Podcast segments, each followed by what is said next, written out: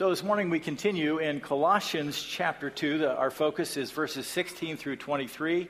Uh, grab your Bibles. If you need one, just slip up your hand. We have people who would be glad to hand out a Bible. Uh, we're going to be in Colossians chapter 2, verses 16 through 23. It's page 817 or page 1183, depending on whether you have the big one or the little one. Here we go. To avoid legal complications, Many American manufacturers have to put warnings on their product labels. You know that? You read those little labels and be careful about this, be careful about that. The written warnings are usually pretty obvious. In an article in Forbes magazine in 2011 entitled The Dumbest Warning, warning Labels, the article described how every year a contest is held to identify the most absurd and silly warning labels. In 2012, the grand prize was for the warning label attached to a seven inch globe. And it said this globe should not be referred to for navigation, just in case you wanted to. The second prize was on the warning label on an electric razor never use while sleeping. People need to know. Previous year's winners include a warning label on a baby stroller. This is helpful. Remove child before folding. In 2011, the contest winner was for the warning label on a common everyday dust mask does not supply oxygen. The 2010 contest winner was for a hands free cell phone product called Drive and Talk. It said, Never operate your speakerphone while driving. Another warning, warning label was on a small tractor Danger, avoid death. then there was a warning label on uh, a brass fishing lure with a three pronged hook harmful if swallowed. Too bad the fish can't read. There was a warning label on a popular children's scooter. This product moves when used. A rotary tool had this warning label This product is not intended for use as a dental drill, just in case you. And last of all, the warning label on a Nytol sleeping aid may cause drowsiness. Uh, and to think, you know, somebody's made good money writing these up for legal purposes. In the first century, the Apostle Paul thought that some of the false ideas imposed on the Colossian church were just as silly as some of these things. And so uh, let's look at Colossians chapter 2. We're going to look, first of all, at verses 16 through 19, Colossians chapter 2. And here's what Paul writes Therefore, there's a, a little, little hint here about Bible study. Whenever there's a therefore, you always ask the question, what is the therefore, therefore? There's always a reason. Therefore, do not let anyone judge you but while you eat or drink, or with regard to a religious festival, a new moon celebration, or a Sabbath day. These are a shadow of things that were to come. The reality, however, is found in Christ.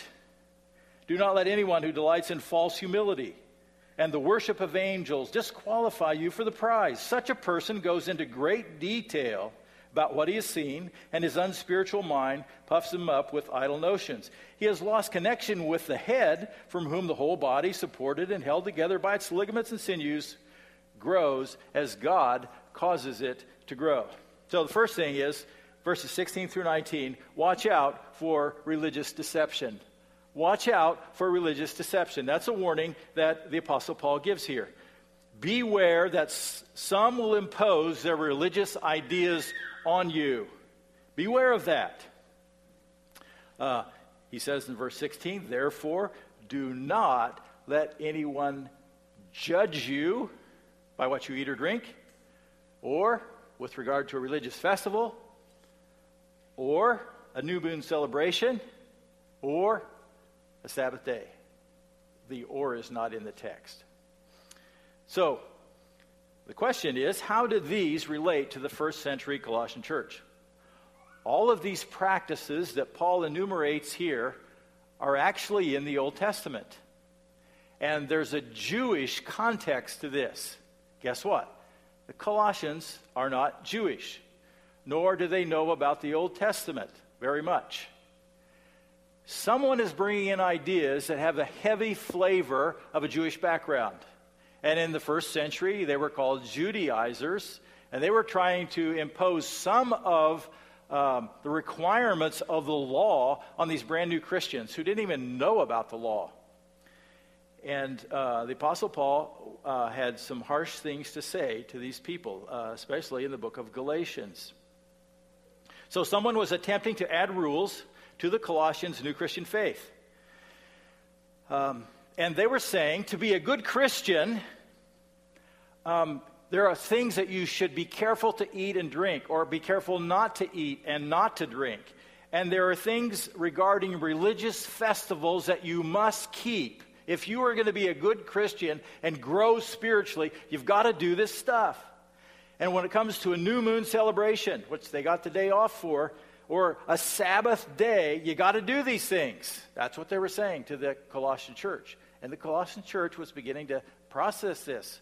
Is this what we have to do to be good Christians? Um, Paul's concern is for them to keep their Christian faith, faith focused on Christ. Um, he reminds, he doesn't say this, but um, if you just go back and read the words of Jesus, Jesus did not come to abolish the law, which all of those things, all of those ideas are from the law of the Old Testament, but he came to fulfill it. And when he died on the cross, he fulfilled all of the Old Testament law. And therefore, the Colossians, the Colossian church, those who have placed their faith in Jesus Christ, are no longer under the, the those laws or those rules. There are 613 of them if you want to go through and count them all. Now, let me go back to verse 16. Uh, do not let anyone judge you. And I want to ask this question Is it ever okay to judge someone? That's, that's an emotional concept. Is it ever okay to judge someone? To judge others? Listen to the words of Jesus, Matthew 7, verses 1 through 5. Do not judge. There you go. There's the rule. But let's read it all. Do not judge, or you too will be judged. For in the same way you judge others, you will be judged, and with the measure you use, it will be measured to you. Why do you look at the speck of sawdust in your brother's eye and pay no attention to the plank in your own eyes? Jesus is concerned about a hypercritical group of religious leaders who are hypocrites in his eyes. And they have placed a heavy load on God's people, and they have been very judgmental of them, always criticizing them for the little things in their walk with God. And the point being is, they have some serious problems of their own that they're not taking care of. Things like pride, uh, covetousness, greediness, lust. And they're just picking on little things. The, uh, the religious leaders of Jesus' day, like the Pharisees, had some rules. For example, in the Old Testament, there was a rule in the Ten Commandments to remember the Sabbath day to keep it holy, to set aside the uh, Sabbath day for rest from work and uh, for worship God. It was a great rhythm to society. However, the Pharisees were so concerned about people keeping this that they thought it would be helpful to make up some rules to guide them, like no spitting on the Sabbath. You could accidentally water a plant, and that would be work. And so, a new rule no spitting on the Sabbath. Or no walking on the grass on, on the Sabbath, because your sandal may actually pick up seed and carry it to a new location and plant it. And that would be work and violate the Sabbath. And the point being there, they maybe did, went over a little overboard on what the intent was. But they thought they were safeguarding the faith.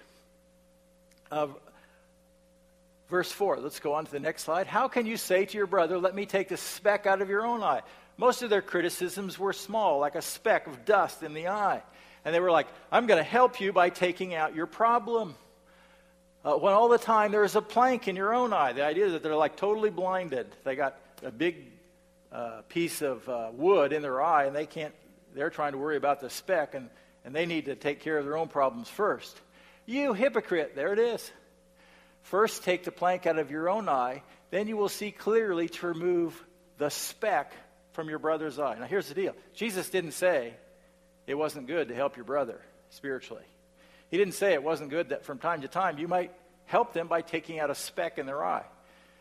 But you first make sure your eyes are clear and your heart is pure and your motives are pure. Then you can help somebody else. Um, uh, next passage is Romans 14 4. Who are you? This is the Apostle Paul to judge someone else's servant. To their own master's servants stand or fall, and they will stand, for the Lord was able to make them stand. And Paul is reminding the church to be careful about judging other people or giving your opinions on other people's viewpoints. Some things in the scriptures are black and white. Do this, don't do that. Some things are gray, and good Christians may have different opinions about these. Be careful about judging your, somebody else's servant. They belong to Jesus, He's the master. Be careful about judging Jesus' servants. That's the warning here. Uh, and they will stand uh, for the Lord is able to make them stand. 2 Timothy 4 2 brings in another perspective. This is the Apostle Paul. And he says, Preach the word to Timothy, be prepared in and out of season, correct, rebuke, encourage with great patience and careful instructions. And one of the things that Paul is saying to Timothy is, as you teach the word of God to people, um, there is a place at times where you need to offer correction and you're giving input to them, and people don't always enjoy that. Or a rebuke. That's like, I'm looking at your life, I see something you need some help in, and I'm, I'm going to point you in this direction. It's not always fun to hear, is it? But there is a place for it. That's what I want you to see. Um, and now we come back to uh, verse 17.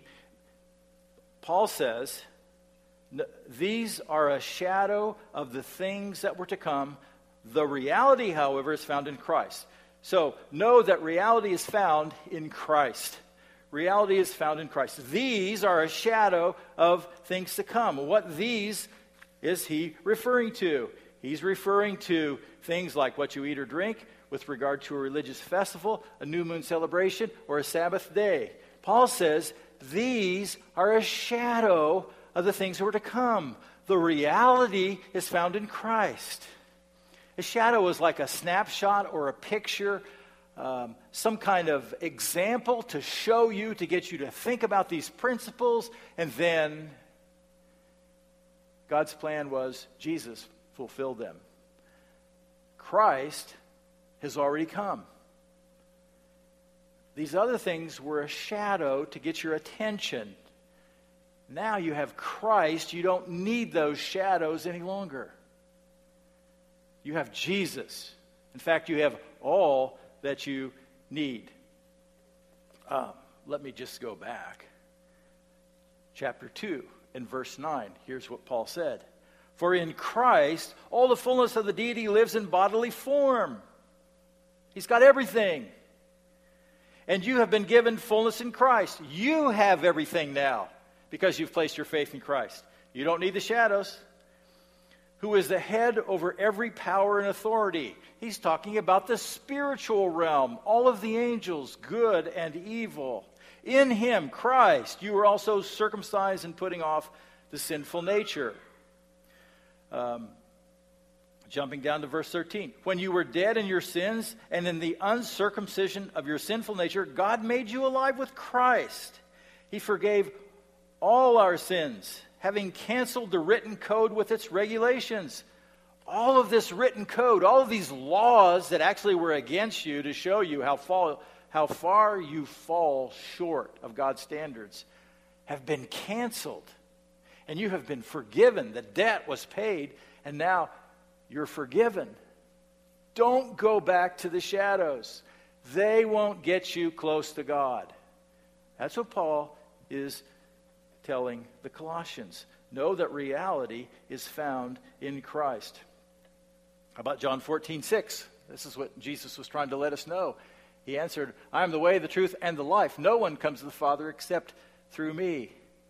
I am the way, the truth. I am the reality. I am all of the reality. You don't need reality apart from me.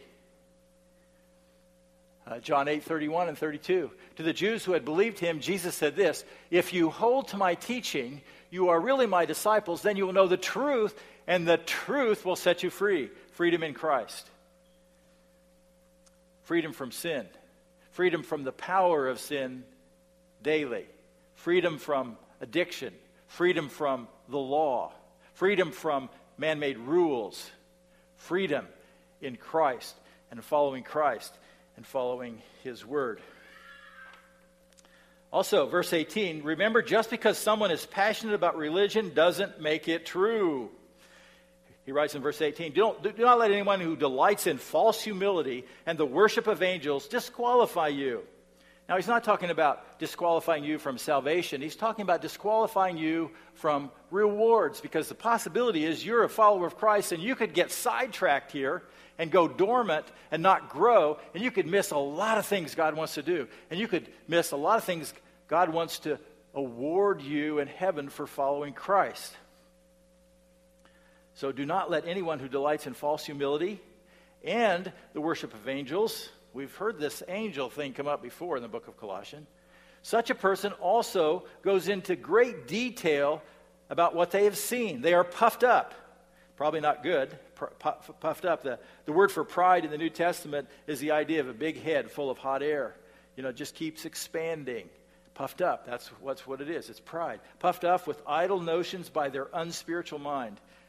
Here's a group of people who are seeking to have spiritual experiences, and they're trying to engage the Colossians along with them, and uh, their spiritual experiences aren't actually coming from Christ. Now let's go back to do not let anyone delight who delights in false humility. Um, humility is good. Christ was humble. We're to be humble. But this was a false humility. It wasn't the real deal. Um, this reference to false humility refers to some kind of harsh treatment of the body. Going back to the first century, um, this Gnosticism that was influencing the church. There was a duality between the flesh and the soul, the body and the soul. The body, by many, were just view, was viewed as evil. And so the goal was to separate yourself from the body, to have experiences that are separated from the body. And, and one of the things that people did was they treated the body, body harshly.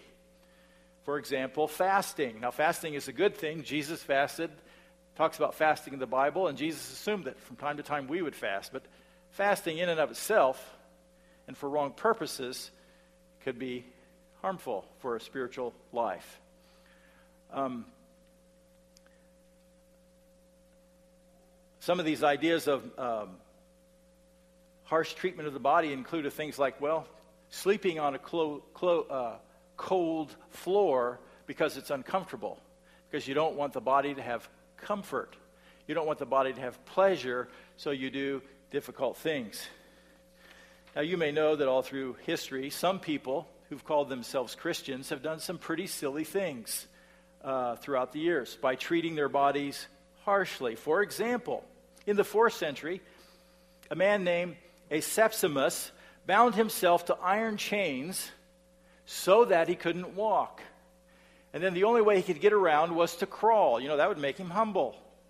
And so uh, he did this uh, to bring himself closer to God. This was a misguided, false humility. Another man, a monk named Bessarion, did not lie down to sleep for 40 years. That's just about as long as the Israelites wandered in the wilderness. He slept standing up. He did not want to get too comfortable. Uh, And he believed that this discomfort would bring him closer to God. A monk named Mar- Macarius sat in a swamp for six months until his body was ravaged by mosquitoes. Eyewitnesses said he looked like a leper. And the point is, he believed that harsh treatment of his body would bring good spiritual purposes because of this, these false ideas about, the, about is the body good or is the body evil? Everything that God created is good absolutely including your body. Another man named Maron spent 11 years of his life living in a hollowed out tree. You know, try that sometime. This enabled him to live a separated life. There's actually quite a gruesome description of his life and the stench that went with it, but he thought he was getting closer to God.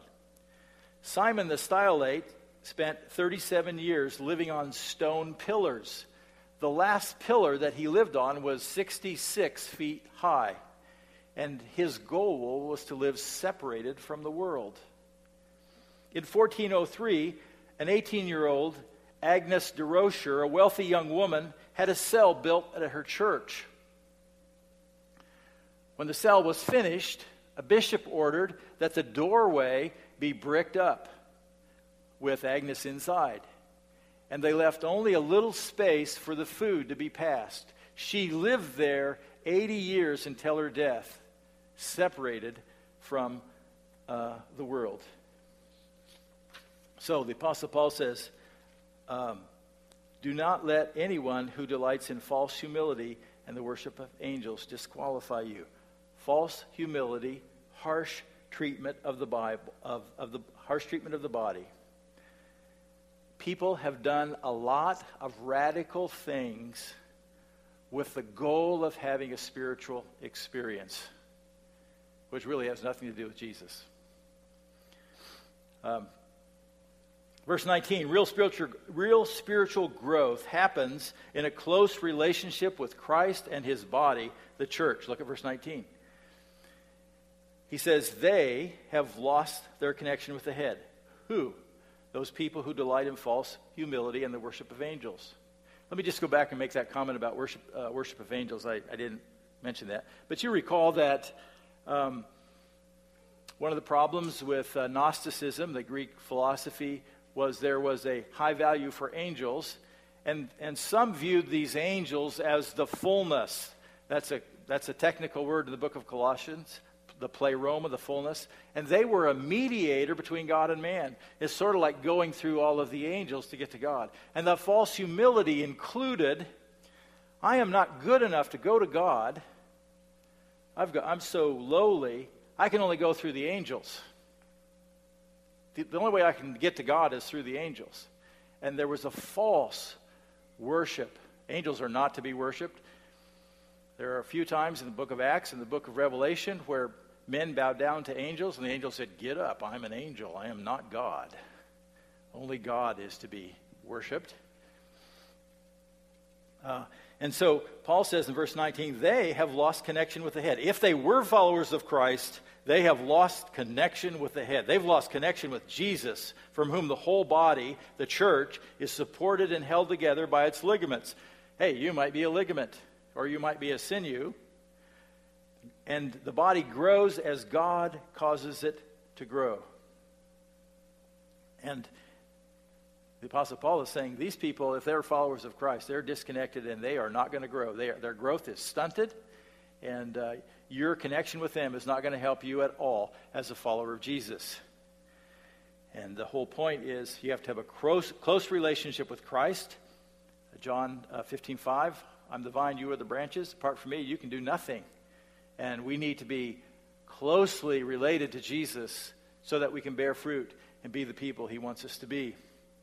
The Apostle Paul picks this idea up in Ephesians 4 15 and 16, as he did in Colossians, about the body. He said, Instead, speaking the truth in love, we will grow to become every, in every respect, the mature body of him who is the head, that is Christ. From him, the whole body, joined and held together by every supporting ligament, grows and builds itself up in love as each part does its work.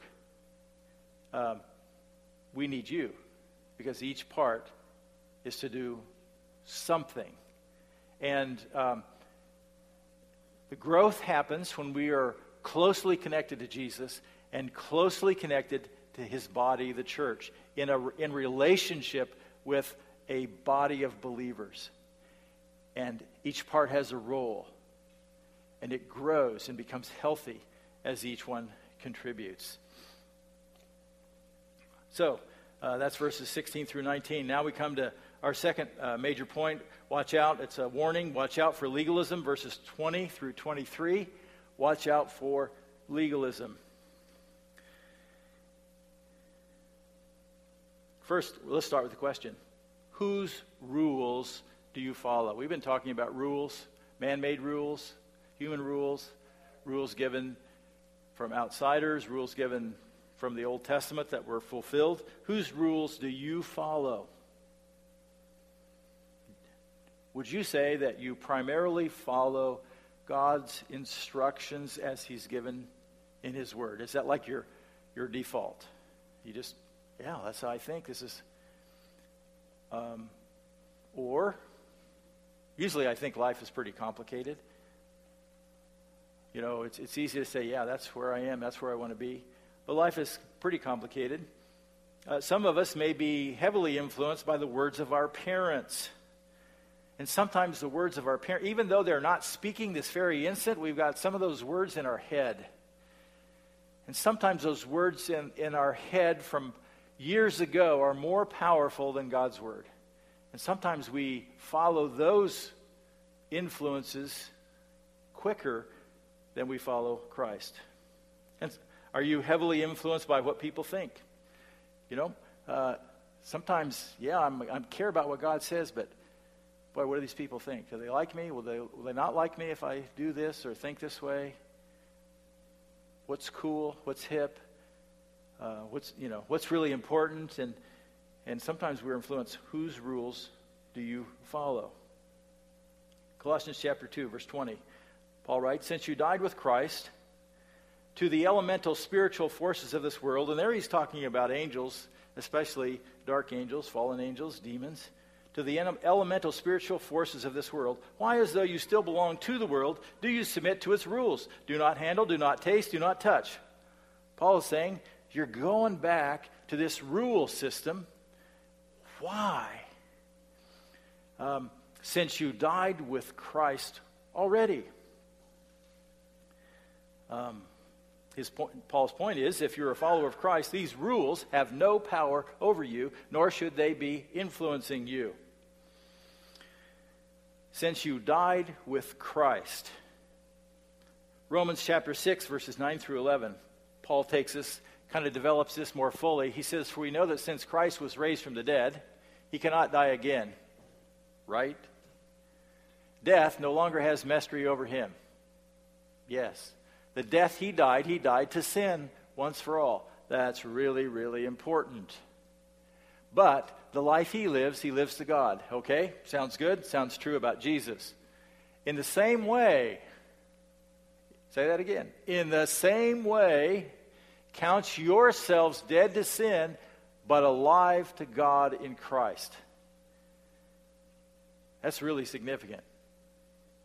I've got to pull my faith toward the truth that I'm dead to sin. I've died to sin. Now, I, I have to bring my mind to that.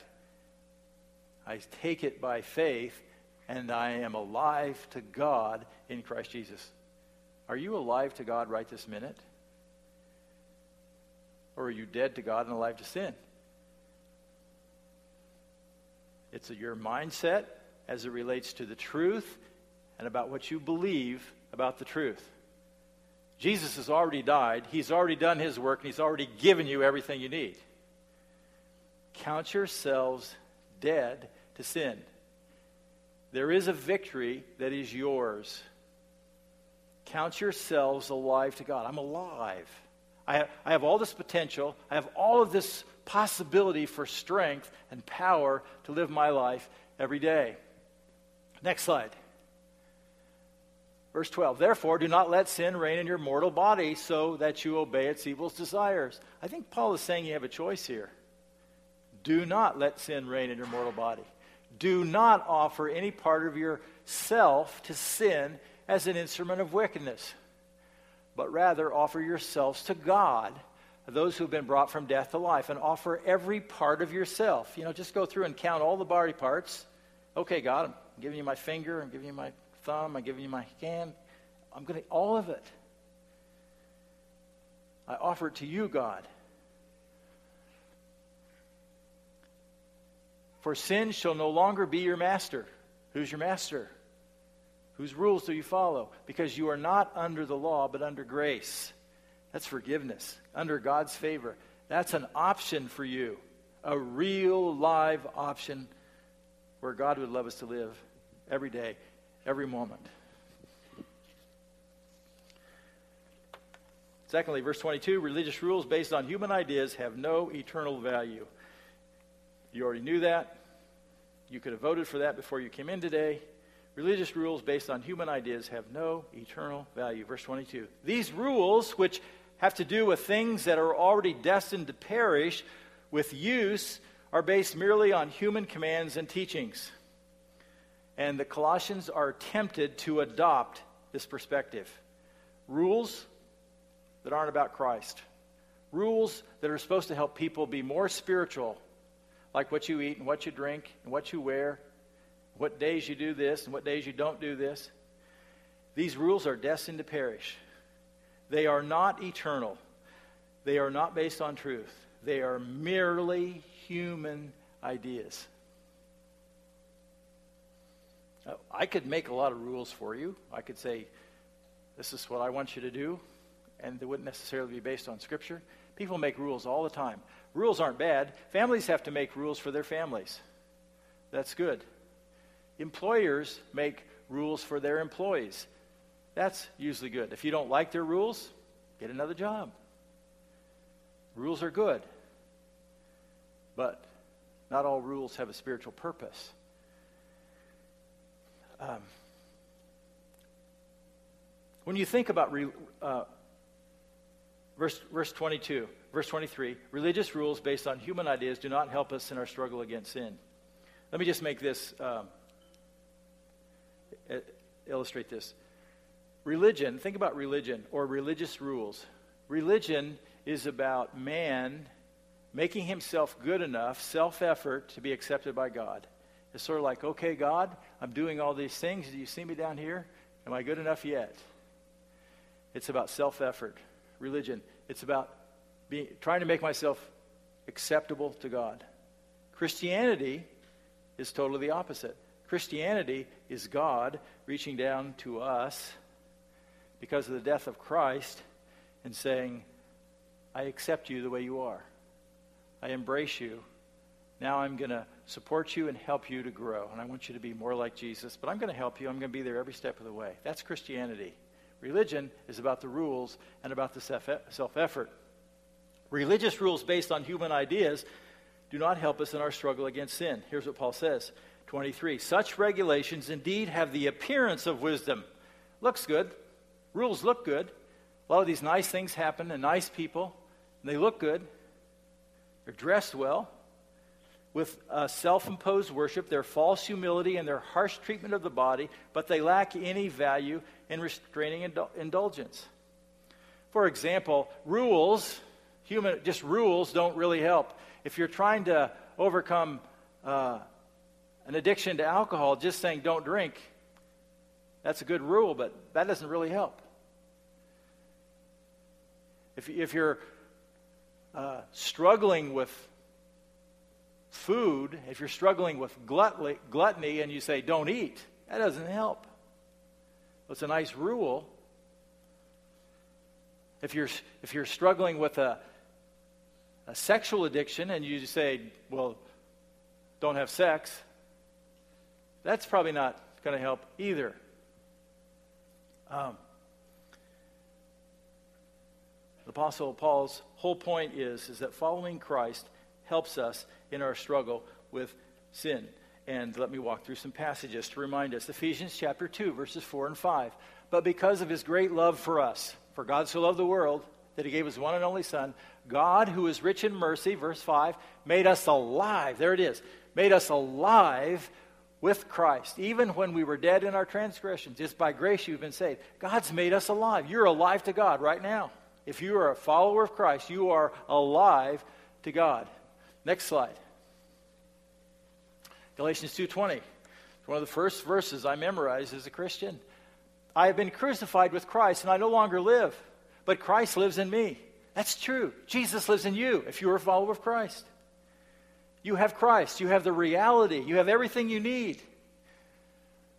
I live by faith in the Son of God who loved me and gave himself for me. I have a new motivation. I live out of gratitude for what Jesus did for me. He loves me, gave himself for me. That changes everything. And he lives in me. Next slide. Galatians 5:16. Paul says, "So I say, walk by the Spirit, and you will not gratify the desires of the flesh." This is how you deal with the struggle of sin. We all have to struggle with sin. But here's what the Apostle Paul says walk by the Spirit. I've referred to this a lot of different times. I love the picture, the walk. It's one step at a time. I like it because I think small and um, I need one step. I can think about 10 years from now or five years from now, and that's all good, but there's a lot of things happen in the next year in my life that I can struggle with, or this week, or this day. And when I walk, sometimes I fall down. I find out I fall down more than I used to, but uh, literally. Um, I, still I don't have all the balance that I once had. It'll happen to you. And um, so I walk, and sometimes I fall down. But you know what? When I fall down, I have to get right back up. That's probably the key to the Christian life. If that's the only thing you hear today, if you fall down, get back up. Keep stepping. Keep the walk with Christ going. The power of the Spirit. Walk by the Spirit, and you will not gratify the desires of the flesh. If I go into neutral, I'm pretty much going to gratify the desires of the flesh. But if I'm intentional to walk with Christ, I have hope, I have strength, I have power. Next slide. Galatians 5:25. Since we live by the Spirit, that's that's God's intention for us as a follower of Christ. This is his plan to live by the power of the Holy Spirit. Let us keep in step with the Spirit. I like that because that tells me I need to, this is a, I need to be intentional. I need to keep in step. Sometimes I get out of step and I need to regroup and I need to evaluate. How, am I okay with God? Is, am I, where did I go wrong here? What do I need to do? Do I need to confess my sin? 1 John 1 9. Do I need to say, God, I just want to say again, I want you to fill me with your Holy Spirit. I want you to control me with your Holy Spirit. I want you to give me your strength. Next slide. This is the last one. I can do all things through Christ who gives me strength. I can do all things through him. I can do, you can do everything God wants you to do with his strength. Otherwise, you're just you're just going through the motions. Okay, 1927, the famous movie director Cecil B. DeMille. You heard of Cecil B. DeMille? Because he made movies. Gosh, that, a couple of you, that really dates me. he made movies up into the 60s. 1927, he cast H.B. Warner as Jesus in his famous silent film, King of Kings. Cecil B. DeMille was concerned about the behavior of his actor who played Jesus, so he made rules for Jesus on and off the movie set. DeMille wanted his actor Warner to maintain uh, what he saw to be the image of Christ. Warner had to sign a five year agreement that he would not appear in a film that would tarnish the image of Jesus. During the filming, Warner was driven to the set in a car with windows covered by blinds so he could not be seen. He had to wear a black veil as he was delivered to the set. DeMille kept Warner from meeting with the cast members, require him, requiring him to meet alone every day. Warner was not allowed to play cards, to go to ball games, ride in a convertible, or go swimming. In all this, Warner did not become more like Jesus. He was supposed to become more like Jesus. Yet, he was supposed to do this without forgiveness and without the life of Jesus living in him. With all this pressure to be like Jesus, Warner lapsed into an addiction of alcohol. Some Christians are like that. They try to live the Christian life without Jesus. They keep the rules, they look good, but they're doing it in their own strength, has no eternal value, and it is worthless. Living the Christian life without Jesus. How are you doing with that? Let's stand and pray.